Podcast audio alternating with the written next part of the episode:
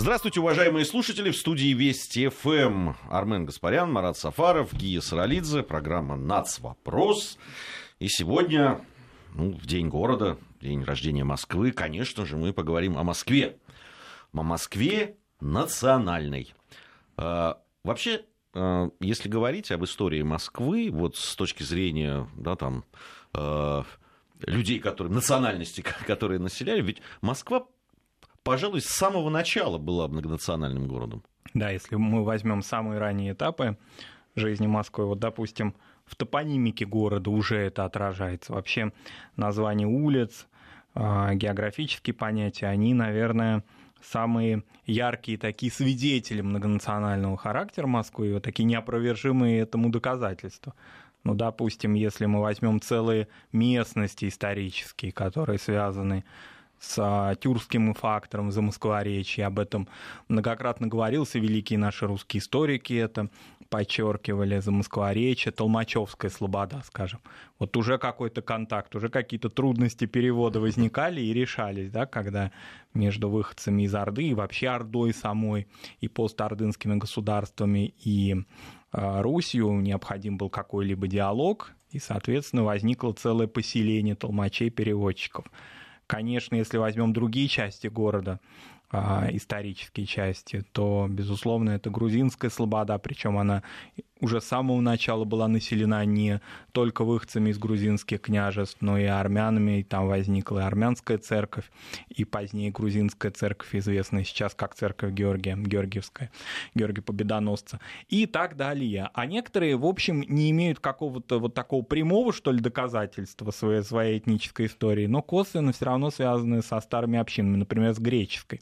Я думаю, что все москвичи и почти все люди, которые Москву посещают, бывают на Красной и иногда входят на нее или выходят с Красной площади через Никольскую улицу. А как вот, ну, казалось бы, ну, понятно, что ее название связано с Николаем Чудотворцем. Это ясно, но оно связано прежде всего с Никольским монастырем, а Никольский монастырь был греческим монастырем. Вот таких примеров очень много. Да, на самом деле даже сейчас э, в этой студии два человека из трех москвичи. Вот, э, я прожил в Москве вот скоро будет 35 лет, как уже, ну, там, с небольшим, э, с, не, с небольшой паузой. Все, в общем, этнические представители разных народов, так скажем. Армен, а Но вообще... если мы говорим про Российскую империю, там во многом на это было наплевать. Там-то речь шла а, о твоем вероисповедании. Ни в каких анкетах национальность не указывалась, равно как и в паспорте, а было вероисповедание. Если мы говорим про, как сказал бы комрад Куликов, про красный проект, то и там на это крайне мало обращалось внимание, поскольку понятно, что интернационализм был э, в значительной степени доминирующей э, частью внутренней и внешней политики Советского Союза. А, давайте сейчас мы продолжим э, и исторические экскурсы, и вообще о том, как складывались отношения в, э, между национальностями в Москве, и, и когда она была столицей, и когда столицей перестала быть в какой-то момент. А, вот, ну, э, в начале такая небольшая историческая справка. У нас сейчас на прямой связи сотрудник информационного портала «Вестник Кавказа» Дарья Мелехова. Даша, здравствуйте. Добрый день. А, Даша, да, э, вот давайте вы э, обещали нам такую историческую справку о э, многонациональной Москве. Мы вас внимательно слушаем. Да, хотела сказать о том, что в второй половине XIV века в северо-восточной Руси усилилась тенденция к объединению земель. Центром объединения как раз стало Московское княжество. Этому способствовало развитие экономических связей, торговли, соседними землями и ослабление Золотой Орды. Также географически срединное положение Москвы гарантировало ей известную безопасность, что в свою очередь способствовало притоку жителей и росту населения. В XVI веке, отправившись после разорения смутного времени, Москва становится центром единого российского рынка и промысловым центром общероссийского значения. Перенос столицы в Санкт-Петербург в 1720 году замедлил развитие Москвы, но тем не менее город сохранил собой лидирующую роль на внутреннем российском рынке. В годы Первой мировой войны население региона быстро росло, в том числе за счет эвакуации населения из западной губернии России. Но революция и гражданская война сократили население в Москве почти вдвое. Это несмотря на возвращение сюда столицы в 1918 году. Быстрый рост населения начался снова с конца 20-х годов в связи с индустриализацией и строительством множества промышленных предприятий.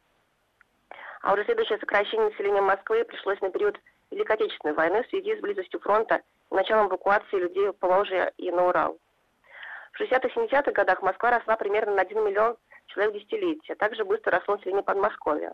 Как раз в то же время происходила концентрация населения Центрального экономического района и всей Центральной России в Московском регионе. Так, в период э, с 1926 по 1989 годы население Москвы увеличилось в 4,5 раза. Чутко реагируя на все происходящие исторические процессы, Москва изначально складывалась как многонациональный город. Среди жителей города, кроме русских, издали здесь проживали греки, литовцы, поляки, татары, азербайджанцы, грузины, армяне, немцы, выходцы из севера, из Поволжья и многие другие – Оставаясь основным русским городом, Москва одновременно являлась э, является огромным политничным мегаполисом. В московской топонимике сохранились некоторые старинные немецкие, татарские, армянские, грузинские и другие названия, свидетельствующие в том числе и о долгой совместной мирной жизни Москвы людей разной национальной принадлежности. Распад э, Советского Союза в начале 90-х годов дал сильный дополнительный импульс к увеличению многонационального состава российской столицы – Большое число мигрантов из бывших братских республик устремились в Москву, это в город с быстро развивающимися рыночными структурами, с широкими возможностями для предпринимательской деятельности, с более высоким уровнем жизни. Многие из прибывших являлись представителями так называемых титульных народов стран СНГ, вливались в московские национальные диаспоры. Особенно заметно шло пополнение азербайджанской, армянской и грузинской групп населения. Однако, судя по данным официальной статистики, доминирующая роль русских еще в 1970 году, составлявших 89% населения города, сохраняется и по сей день. Э, согласно статистике, национальный состав населения Москвы меняется очень мало. Точные цифры может предоставить только перепись населения, которая в последний раз проводилась 7 лет назад. К тому же в 2011-2015 годах э, территория Москвы увеличилась почти в 23 раза. Цифры, которые представляются Росстатом, в основном основанный на переписи 2010 года, показывает, что численность русских в Москве составляет более 91% от числа лиц, указавших национальность.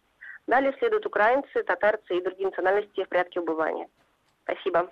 Спасибо, Даша. Дарья Мелехова, сотрудник информационного портала «Вестник Кавказа». А, а, вот э, у нас грядет же перепись интересно будет, как э, изменилось. Я думаю, что для многих из наших слушателей вот эта цифра о том, что русских в Москве больше 90%, она такая очень э, прозвучала, я думаю, вызывающе. вызывающе да, да.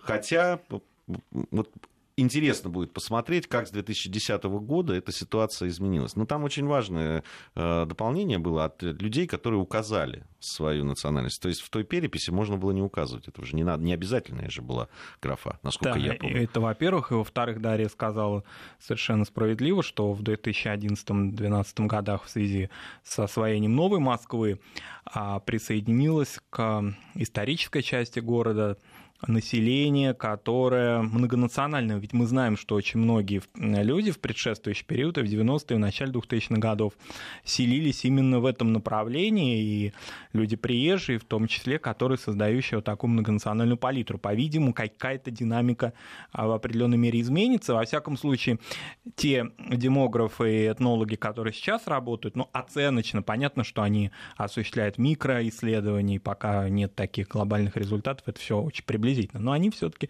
считают, что старые общины вот эти вот, они э, в значительной мере будут уменьшаться в своей численности, и напротив будет повышаться доля людей, связанных с э, другими совершенно общностями. То есть старые общины, допустим, татарская, еврейская, э, которые уже исторически проживают в городе, их цифры могут изменяться.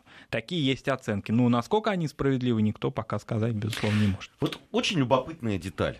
А в Москве исторически да, формировались такие э, места компактного проживания той или иной национальности. Да, вот были там немецкая слобода, грузинская слобода, была да, армянский переулок, э, Моросейка, да, там, и так далее, и так далее.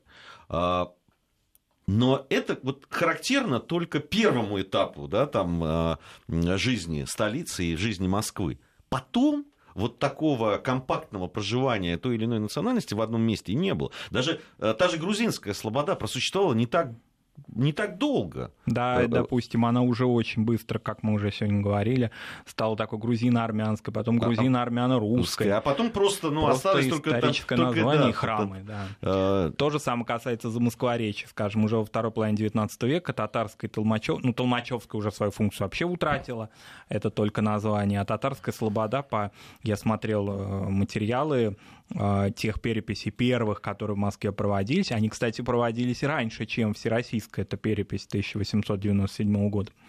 Так вот, в них уже указывалось, что значительная часть замоскворецких обывателей разных сословий, купеческого и мещанского и так далее, были э, не татарами в этих восточных кварталах, имеется в виду. Поэтому, действительно, это очень большое такое резкое отличие от развития общин в других городах, в европейских городах, где все таки вот эта э, структура гетто, условно говоря, не только еврейского, да, вообще понятие гетто, если разнести более широко, да, а оно сохранялось очень долго, во всяком случае, до буржуазных времен. В Москве же это разрушалось гораздо проще. А вот с чем раньше. это связано, Армен, как ты думаешь? Ну, это, прежде всего, с традицией. Ну, а, прежде чем я об этом хочу сказать, а, по поводу той цифры, которая тебя удивила, 90%. Понимаешь, здесь надо тоже понять для себя. Во-первых, как был сформулирован вопрос, когда людей спрашивали о чем-то. А, потому что, может быть, многих э, сказ... имели в виду-то свою принадлежность к русскому миру, а вовсе не национальность. Мы же не знаем это просто. И с этой точки зрения тогда, конечно, 90% а, людей наверняка будет себя расценивать именно так. Что касается, почему достаточно легко а, происходил процесс ассимиляции. Но дело все в том, что Российская империя, она не была вот похоже условно на там, э, имперскую поступь Британии или Соединенных Штатов, где мечом и кровью прививались свои традиции, где истреблялось все, что не нравится. А в России как раз э, был абсолютно э, иной путь, и во многом его, конечно, можно назвать путем успешным. Интересно, что, что в Москву, что в Санкт-Петербург приезжали люди самых разных национальностей. Но их дети уже становились, неважно там кем они были, шотландцами, э, бельгийцами, грузинами, там, татарами, армянами, их дети становились на 100% русскими и не воспринимали себя в отрыве от, собственно, русской государственности. Самый яркий этому пример э, – это создание Союза Михаила Архангела. Его создал сын иммигранта из Пруссии в первом поколении, а, который настолько проникся вообще всей культурой, историей э, и э, церковной традиции России, что он не воспринимал вообще ничего иного. Больше того, он был, наверное, самым ярым ненавистником всего немецкого, какого можно было только найти в этой империи.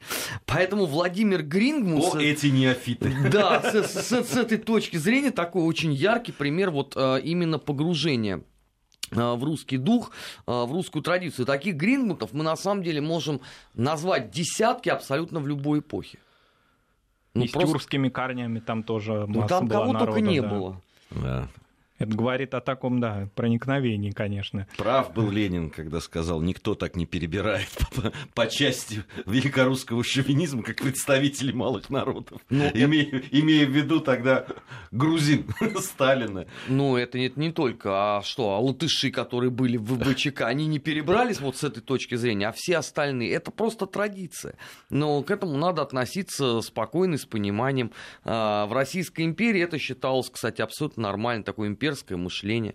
Ну, в Советском Союзе одно время, конечно, с этим боролись, но потом поняли, что это бесполезно. Не, ну здесь вот сам, вот, вот сам факт э, любопытен, это же культурный факт, да, факт э, культурного отличия э, Москвы в данном случае, хотя это, наверное, присуще было многим городам российским, да, такое отличие от тех же западноевропейских, например, да, традиций городских.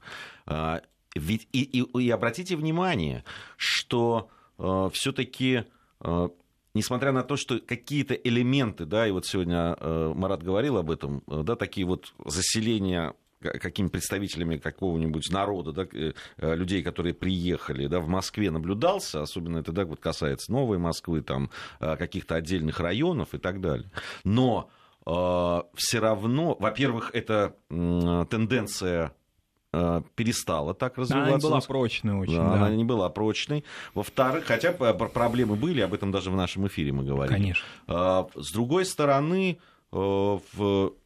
посмотрите, что происходит в западноевропейских вот, городах. Марат сказал о том, что они, да, там в какой-то момент, это вот когда с буржуазными там э, законами и развитием э, стали исчезать, эти гет, так ну, называемые, только они сейчас возникать. опять возникать, да, и, и, и сейчас это действительно проблема для многих городов, причем не только больших, э, как Лондон, допустим, да, там, или Нью-Йорк особенно, но и для небольших городов, я был на севере Англии, где такие проблемы возникают просто ну, совсем крошечных городах. Ну да, когда вот мы говорим об этом разрушении в европейских городах, в XIX веке, это прежде всего связано с еврейской общиной, которой давались постепенно, потихонечку права в разных странах по-разному, и так или иначе Воспользовавшись этим, все-таки люди стремились выйти из этих изолированных кварталов и селиться уже в соответствии со своим, скорее, социальным статусом, нежели этническим.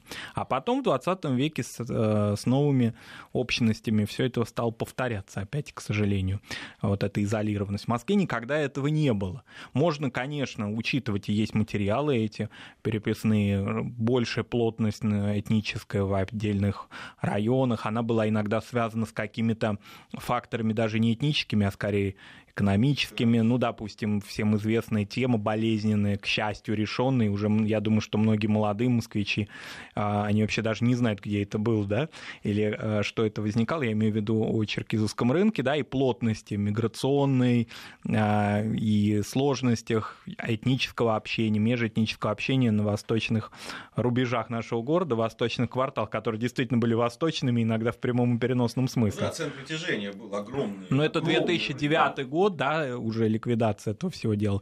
И поэтому э, за прошедшие почти 8 лет, я думаю, что многие э, понятия Черкизова, я надеюсь, связывают скорее с э, тем, что есть такой район, есть станция метро, есть спортивный комплекс и так далее, а не глобальный такой базар-вокзал. Поэтому, конечно, это такое, такие ситуации возникали в истории Москвы, но они не становились тенденцией, скажем так в отличие от западноевропейских городов, э, и, может быть, даже отчасти уже и восточноевропейских, где потихонечку этот процесс тоже начинает завязываться.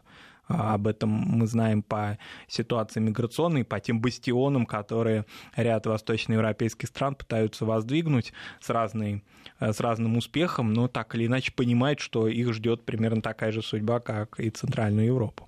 Э, э, кстати, мы много программ э, посвящали национальной Москве, да, несколько программ было специально сделано. Вы знаете, что я заметил? Самая такая непростая судьба у, из тех да, там, компактных поселений, которые были в, на территории Москвы современной, ну, тогда это было не совсем, наверное, сама Москва, а все-таки ее ну, предместье, предместье такие, да. да, были, было у немцев. Да. Вот у меня спрашиваешь, как у человека, написавшего книгу «Россия и Германия». Конечно. А, ты знаешь, ну, не были безоблачными отношения, мягко говоря. Но давай сразу скажем, что почему немцы? Их называли не мы. Вообще это относилось абсолютно ко всем национальностям, которые не говорили на русском языке. Ведь кто здесь живет? Не мы. Просто потом это э, закрепилось за немецким поселением. Они, конечно, одно время пытались на протяжении лет 50-60 жить абсолютно обособленно. Не получилось. Потому что русское дворянство той эпохи обратило внимание, слушайте, а какая хорошая у немцев мебель. Освещение у них тоже не самое дурное. И так далее, и так далее. И это стало заимствоваться. А в свою очередь э, немцы, хотя и жили достаточно обособленно и не стремились вот к такой рода ассимиляции, как другие, они стали постепенно заимствовать э, многие элементы, связанные с исторической Россией. В результате получился э, такой достаточно удивительный коктейль, когда с одной стороны в обществе у нас на протяжении многих лет – было действительно такое, ну, а, когда-то сильно показанное недовольство, когда-то оно было таким глухим, где-то внутренним. Но при всем этом немцы воспринимались своими. А, это было уже частью некого такого национального а, кода, национального типа, что, впрочем, не мешало существованию огромного числа поговорок из серии, что это, наверное, придумали немцы, русский человек теперь должен мучиться, что немцу хорошо, русскому человеку смерть и так далее, и так далее. Это же все не на пустом месте рождалось. Ну и, конечно, вот эта тесная спайка двух народов все равно не помешала два раза за 20 век повоевать, а нам еще и отличиться э, отвратительным достаточно немецким погромом 1915 года. При этом э, первые пострадавшие вовсе, опять же, не немцы, как это принято было говорить э, в Советском Союзе почему-то, а первый пострадавший это швед управляющий фабрики. Ну, просто он попал... Кто под... ж там разбирался-то? Попал... Кто же их разберет, этих под... ну, нехристи? Он пытался сбежать с ринга, был пойман, ну, соответственно, результат был печальный. Но важен сам факт, что при всем при этом, конечно, немцы воспринимались во многом своими. И ты даже можешь вспомнить, там, а, как выпускник кафедры истории КПСС, вот это вот спайка на уровне Коминтерна, от Карла Радека и дальше, и так далее, и так далее. Вообще, да, вообще отношения интересные очень э, у России с Германией, она при том, что, да, там вот эти войны, это мы только берем Первую мировую, и ты сказал о двух войнах, а их было сколько? Ну, я в 20 век сказал, да, да. просто самый известный. Да, ведь очень интересная тема, и многих а, посещающих Москву граждан Германии удивляет она это сохранение в городе Веденского немецкого кладбища. Бережное сохранение. Пусть оно немецкое, немецкий свой характер уже давно утратило, оно э, захоронено, да, могилы людей, покойщиков на этом кладбище это люди разных совершенно национальностей, но сам факт, что готическими шрифтами украшенные памятники сохранялись в 40-е годы, когда немецкой общины уже не было в городе, что сохранилась часовня, что сохранились немецкие склепы, которые там потихоньку, полегоньку начинают реставрироваться. Некоторые были не немцами, вот в таком нашем привычном смысле, а были выходцами а, из Австро-Венгрии, Эрлангер, например, ну и так далее. И вот то, что это сейчас, в 21 веке, весь 20 век прожило, да, и сейчас сохранилось, это, конечно, поражает очень многих людей. Я слышал от европейцев, которые специально посещают это кладбище, чтобы увидеть такую частичку Западной Европы в России, в Москве. Но это говорит о том, что все-таки вот к таким вещам, каким-то ну, историческим таким моментам, да, связанным с а, тканью города, отношений москвичей и жителей вот соседних лефортовских кварталов, которые обитали там, видели, и это было частью их мира, бережное отношение и к, к могилам. При том, что очень многие исторические некрополи в городе были утрачены, вне зависимости от конфессионального статуса в 30-е особенно годы. Вообще, э, вот то, что в городе сохранилось, э, да, ну, э, и названия, которые отсылают вот к каким-то к многонациональности этого города, да, там и большая, и малый грузинский, грузинский вал, и, и армянский переулок, и Лефортово, и, и так далее, и так далее. Да, очень много этих вот указаний, это очень здорово. И вообще я обратил внимание, вот, когда заходишь в книжные магазины, как какое количество а, литературы, путеводителей по Москве а, появилось, а, ну, разного, может быть, качества, есть и хорошие, есть, наверное, не совсем отвечающие там, высоким запросам, но все равно это здорово. Вот есть, допустим, из примеров наших друзей, да, общих, Дмитрия Апарина, да. В путешествии по московским домам, в которых этнических страниц очень-очень много.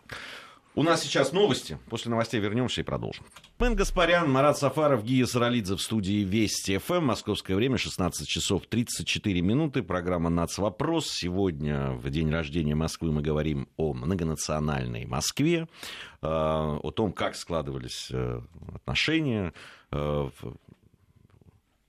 по, и о разных Э, историях вот по поводу немцев э, зашел разговор. Ведь действительно, ну, а, э, в истории России не было, ну, в истории Москвы, в частности, не было а, там, условно, татарского погрома никогда, или грузинского погрома. Ну, там, вот. А вот с немцами такое периодически происходило. Ну, при Иване Грозном, ну давайте сразу скажу, что Иван Грозный вообще относился к категории людей, которые не любят рядом живущих никаких национальностей. Поэтому, извините, ну немцы ничем с этой точки зрения не отличались от всех других.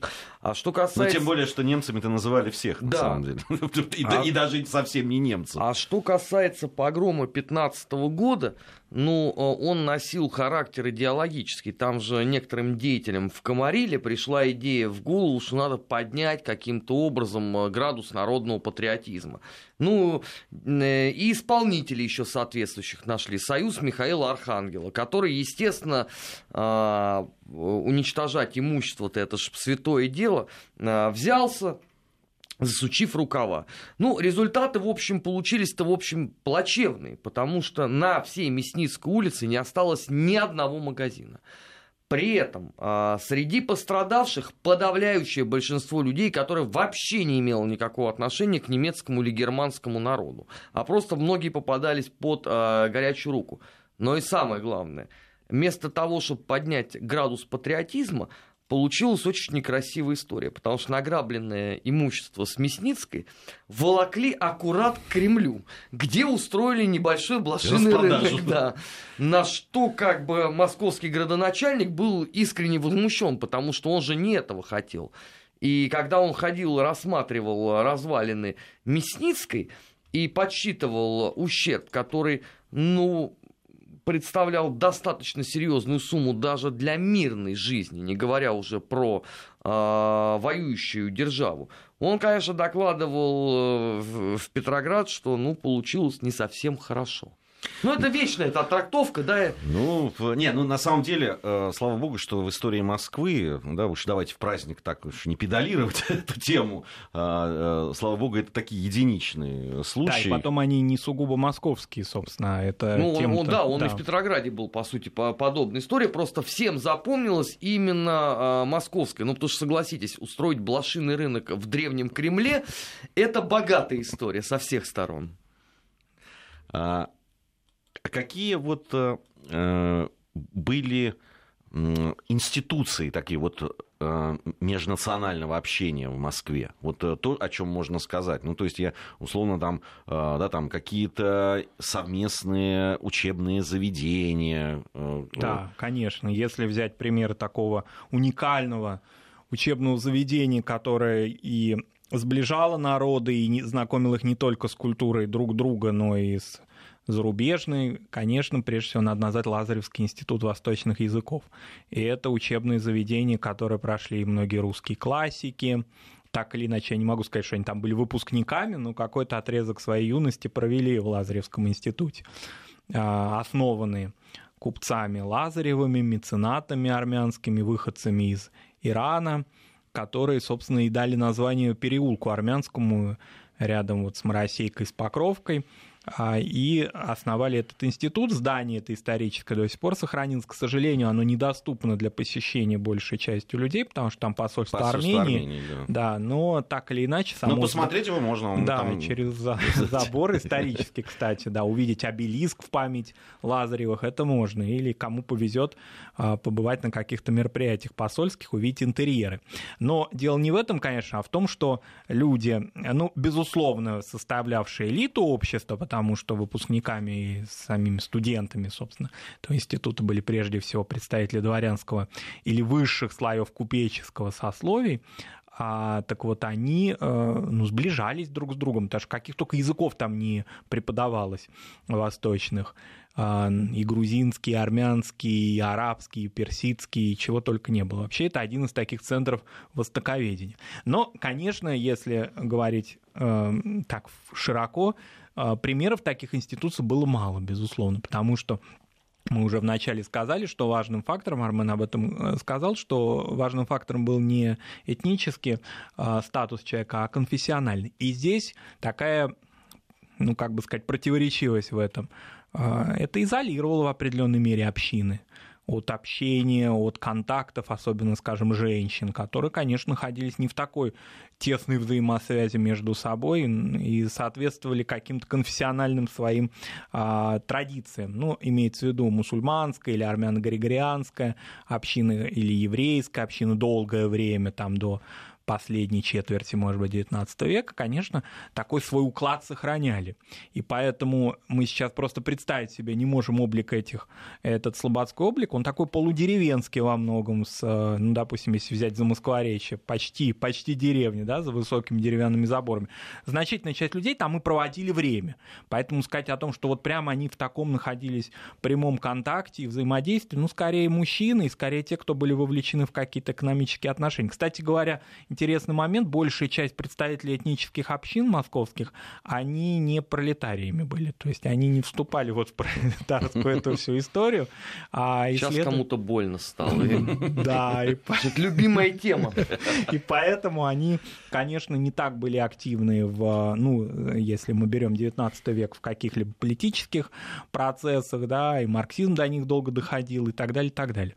В большинстве своем это были мещане, часть общества элиты купеческого происхождения, купеческий статус имели, или были государственные крестьяне. Причем этот статус иногда, когда открываешь анкету такого человека, государственный крестьянин, а между тем он домовладелец. Как так, получилось? Ну, он из этого сословия не вышел, тем не менее он э, разбогател в городе. Отдельная часть, она может быть не этническая, но я думаю, что от ней, о ней надо сказать, она скорее конфессиональная. Это, конечно, старообрядческая Москва, да? Понятно, что это часть а, русского мира неотъемлемая, но особая часть. И в городской среде это очень а, хорошо заметно до сих пор. Вот если кто-то из наших радиослушателей проезжает по восточным таким рубежам третьего транспортного кольца, он неизбежно видит колокольню, возвышающуюся да, в районе пересечения третьего транспортного кольца и Рязанского проспекта, а между тем это Рогожский поселок, да, который знаменитая Рогожка. Рогожка, да, которая вообще такой кладезь русского капитализма.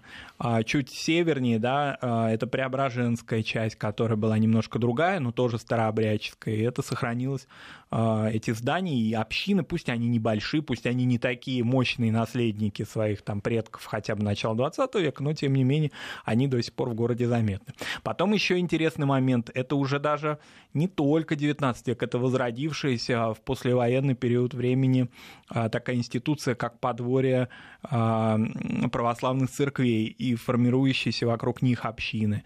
Антиохийская, греческая, болгарская, на Таганке, сербская. Сербская, да. да, это в районе Хитровки. В районе Хитровки, да. Вот эти вот моменты, кстати говоря, вот вы назвали Хитровку, в, этом, а, в этих кварталах вообще как-то характерно для этих кварталов было иноязыкая какая-то иноконфессиональная среда. Там большая хоральная синагога и баптисты, и э, сербское подворье, и армянский переулок рядом. Вот да, это, это все, это, это интересно очень. Я да. живу в этих местах, поэтому достаточно хорошо знаю, люблю гулять. Кстати, э, очень мало людей, которые вот там гуляют, просто ходят. Да, Между тем, там, не модно вот да, это там очень интересные места, очень много примечательных, там замечательная вот э, э, эта церковь Петра и Павла, как раз сербское да. подворье. Очень интересное место само по себе, оно такое над Яузой. И дальше, если подниматься к Моросейке, эти все общинные а, центры до сих пор сохранились, или, во всяком случае, память о них сохранилась. Ну, на самом деле, потихонечку, благодаря, скажем, Музею Москвы или отдельным энтузиастам, эта местность тоже стала уже как-то в, туристическую, в туристическое пространство входить городское. Э, нет, ну там, э, безусловно, есть э, группы, их вводят, понятно, все многие хотят на хитровку попасть, да. потому что читали «Москва» и «Москвичи», правда, от той хитровки да, мало что осталось, потому что ничего не осталось. Так не только от нее, от Мариной рощи что осталось, кроме названия? Ой, ну Марина роща, она была все-таки в то, во времена Москвы и «Москвичей», это было предместье, наверное, все-таки. Ну да, ну хорошо. Пожалуйста. А Пятницкая от нее что осталось? Сейчас мы послушаем, какая погода нас ждет. Э, послушаем э, наши слушатели также ознакомятся с новостями, а мы вернемся потом. Продолжаем нашу программу. Армен Гаспарян, Марат Сафаров, Гия Саралидзе в студии Вести ФМ. Сегодня такой спецвыпуск у нас, что ли, нац, национальной программы «Нац. Вопрос», э, посвящен он Москве. 870 лет как-никак. Да, да, многонациональная Москва. Об этом мы сегодня говорим. А, вообще, а, ведь такие национальные приметы, они ведь и жизнь, она ведь связана не только с там, зданиями, какими-то институтами и так далее. Они, собственно, связаны с самими людьми. Вот, да, там, замечательный фильм «Покровские ворота». Там, обязательно вот примета времени дворник татарин. Да. Да, э, э, так, такими же приметами вот были э, национально, национальными еще до последнего времени ассирийцы. Да, ассирийцы, чистильщики обуви. обуви да? а потом вот владельцы этих э, таких вот э, палаточек, палаточек. можно сказать. До, до, до, последнего времени, по-моему, там еще несколько еще осталось даже по Москве. И, да, и так легендарные далее. люди такие, да. да, потому что их знали очень многие москвичи уже, они были часто пожилыми, если взять ассирийцев. Вот сейчас а, благодаря завершению реконструкции на Тверской заставе трамвай седьмой, он стал двигаться от восточных окраин города через площадь трех вокзалов аж до площади Тверской заставы. Вот если на нем проехаться, можно увидеть несколько таких а, следов этнической истории, и живых следов, и тех, которые уже утрачены. Вот я сегодня специально на нем проехал, потому что сегодня первый день он по такому длинному маршруту и достаточно быстро и комфортно на нем может добраться. Так вот, а, по улице Дурова, если проехать, кстати говоря, там есть такое, такой спуск, многие не знают, почему он, и трамвай часто тормозит, чтобы съезжать удобнее было, а это русло реки Неглинной, которая, вот, собственно, Неглинки, которая а, в трубе под этим руслом, под этой, вернее, дорогой находится русло. Так вот, с вдоль, вернее, трамвайных путей Московская соборная мечеть. Немножко въехать а, в самотеки, и там вот как раз-таки исторический дом, где ассирийцы проживали, так называемый ассирийский дом, он реконструирован, сохранился до сих пор, уже ассирийцев там нет давно, но тем не менее а, память о них сохраняется, и в путеводителях этот дом отмечается. Дальше проезжать, если по а, лесной улице, знаменитая лавка, которая все-таки революционно это свой, свою вывеску сохранила, связанная с кавказскими фруктами, да, лавка Каламдадзе. А, ну, понятно, что она прежде всего носила такой революционный характер, но все-таки отражала... Ну, там же так и остался музей, Музей, да-да-да, музей. Я недавно там был, он посещается, там было очень много народу.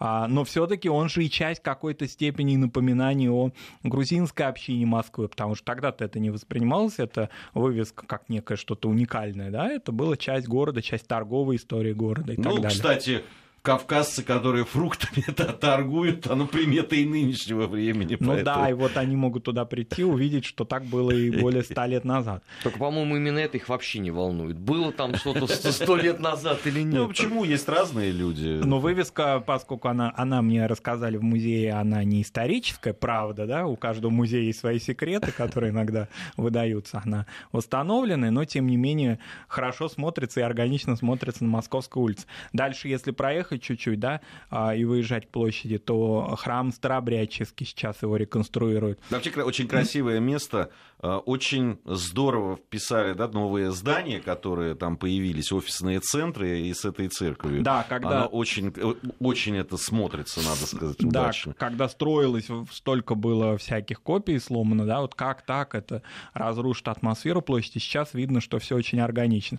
Со стороны, если немножко вглубь от трамвайных путей, а, синагогу в Мариной роще, вокруг нее целый вообще кластер такой, и музей толерантности и так далее. То есть вот только на одном трамвайном маршруте, да, транспортном, можно столько всяких интересных вещей для себя самих экскурсию организовать, без гида даже. Да, это интересно. И, и другой есть, мы недавно с тобой вместе, Марат, э, да. Э, ехали на а, Аннушки, да, знаменитый, правда, друга, другой маршрут, нежели у Булгакова там. А, тоже это вот как раз по, по бульварам. По проходит, бульварам, да, да, до Чистопрудного. Да, поэтому, в общем-то, и сейчас очень интересная такая тема, оживление, а, интерес к истории Москвы. Может быть, благодаря тому, что через соцсети это как-то удобнее делать, может быть, потому что как-то сформировалось у молодежи, сформировался интерес к этому. Во всяком случае, вот я практически еженедельно слышу, или о каких-то, ну, на выходные дни уж точно, да, организованные а, Я группы. их вижу, я просто так, как я живу там вот в районе Чистых прудов, я просто вижу довольно э, большие эти группы вот людей. этого которые... не было, скажем так, в таком объеме, в таком и в таком качестве лет 10 назад, да, скажем. Согласен. Это вот именно тренд нового, нового времени. А, нет, какое-то время, я помню, ну вот особенно это где-то начало 90-х, я встречал людей, которые из своего района за свою, там, может быть, не еще не длинную жизнь просто не выезжали. Не выезжали, да. По, говоря о том, что, ну, когда там разговаривал, ну, давай встретимся там-то. А, а где, где это? это? Там люди про Садовое кольцо с трудом там, то есть знали.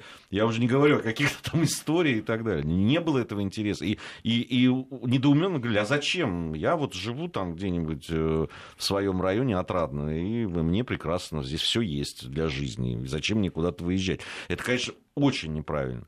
А, вот это бы тенденция бы и формировала бы вот такие вот а, закрытые да. районы, если бы это сохранилось. Не, ну, вообще, а, я очень часто, когда приезжали друзья в, в Тбилиси, когда я там еще жил, или когда во время учебы друзья-студенты приезжали мои там, посмотреть Тбилиси, округу, там, поездить, они очень удивлялись, что многие, там, допустим, тбилисцы очень хорошо знают, ну, с их точки зрения, хорошо знают историю города. Это действительно так. Ну, я не скажу, что все прямо такие знатоки, но э, э, действительно какие-то ну, и старые названия районов сохранились, и истории, и историю э, возникновения города, ну, какие-то вот такие вещи базовые, что ли, знает практически там с детства, там, ну, не знаю, с 5-6 лет э, ребенок. И, конечно, в Москве я такого не, встр... не, встр... не, не встречал. И вот это вот сейчас, этот поворот, мне кажется, это очень правильно, это очень интересно. Ну, только здесь весь вопрос, э, насколько Насколько это долго будет модно? Да, насколько это сказать? будет э, модно, это тенденция. А потом, э, друзья, я, может быть, ты сейчас пессимист, кого-то сейчас, огорчу, сейчас да, как но... Говорить. Причем в, день, в праздничный день. Там не что праздник, что нет. Я все равно э, как стоял на этом, так и стоять буду. Хождение по замечательным древним московским улицам это прекрасно. Но было бы еще при этом неплохо интересоваться не только Мюррем Релисом, а какими-нибудь музеями и иными достопримечательностями. А если весь этот движняк идет, извините за лексику, именно в ту сторону, ой, смотрите, здесь здание исторического московского телеграфа, а, так тут же масса модных магазинов. То тогда, извините, я вот с вами тут не согласен. В городе должны быть и модные магазины, должны быть музеи, и те, и другие должны посещаться. Да я не против этого, я просто не хочу, чтобы была подмена одного другим. Знаешь, э, на самом деле в городе появляются, что мне нравится, да, все-таки э, появляются музеи, или их реконструируют, и появляются современные музеи, куда интересно приходить, а, которые интересны молодежи. Здесь же тоже должно быть движение навстречу друг другу. Согласись, Армен. Еще бы старые бы реконструировали нормально. Это большой привет, например, Центральному музею российской армии. Где знаменитый зал по гражданской войне? Где? Хороший вопрос. Я его не видел года с 90-го, наверное. Его реконструируют? Ну, я не знаю, что уж с ним делать. Помнишь, там была эта диорама величайшая? Я очень давно там был. Оборона честно. Перекопа. Или штурм Перекопа. Ну, кто как ее называл. Ну, где это все? Я в студенческие времена, по-моему, последний Так и я был, извините, еще в школе, когда это все действовало. Где это все? Вот почему это нельзя сделать к столетию? А то, что музеи открываются, так это Хорошо и замечательно. Я же только за. Чем больше будет культурных точек, чем больше будет культурных объектов, даже в конце концов, чем больше на домах будет мемориальных досок. Извините, когда я иду по э, набережной от Таганки и смотрю, что на доме, где жил Филатов, мемориальная доска повешена его поклонниками, мне стыдно. Почему? Почему не сделано это от лица государства? Ну, главное, что она есть. Нет, это понятно. И прекрасно, что она есть. Но почему это Тем более, не сделано это от лица государства? Заслуживает уважения к тем людям, которые это сделали. Это э, Ну, мы немножко отвлеклись от э, национальной. Э, Но это культурная традиция Москвы. Да. Тем более в день рождения, почему не Кстати, а вот музеи, которые посвящены... Э, раньше, я помню, э, грузинской Москве был посвящен небольшой музей в районе... Красной Пресни, Кра... да? Ну, в, в районе Тишинской Тишинки, площади, Тишинской скорее, площади, да. да, да, А нет его что-то уже давно. Я, да, я, я пытался его найти, но не сумел. Когда вот мы готовились к программе, посвященной грузинской общине в прошлом году, я этим интересовался и не смог каких-то следов его найти. Но примеры есть таких музеев все таки но в основном они, а, я бы не сказал, что они государственные городские, они скорее общинные.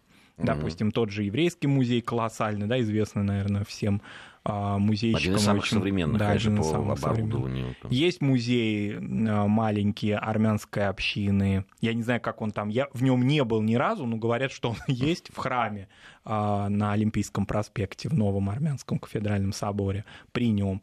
Вот. есть там потихоньку создается музей при Московской соборной мечети. Но это все общины или даже конфессиональный музей. Но в то же время есть же ведь материалы в структуре Музея Москвы, который сейчас тоже, тоже в таком на подъеме. Кстати, да. да. Да, очень посещаемый, кстати. Да. Сейчас у него новое, новое старое здание, он осваивает провианские склады да, на парке это культуры. очень удобное, ну, территориально, конечно. Да, и огромные площади там, и там очень много мероприятий проходит. Сегодня мы с Маратом, кстати, не прощаемся. Сегодня после 7 вечера будет программа, посвященная тоже Москве. Это будет спецвыпуск программы «Время и песни». Вот э, там будет песня о Москве. Не пропустите. Марат, тут спасибо. Скоро спасибо. мы с Арменом вернемся.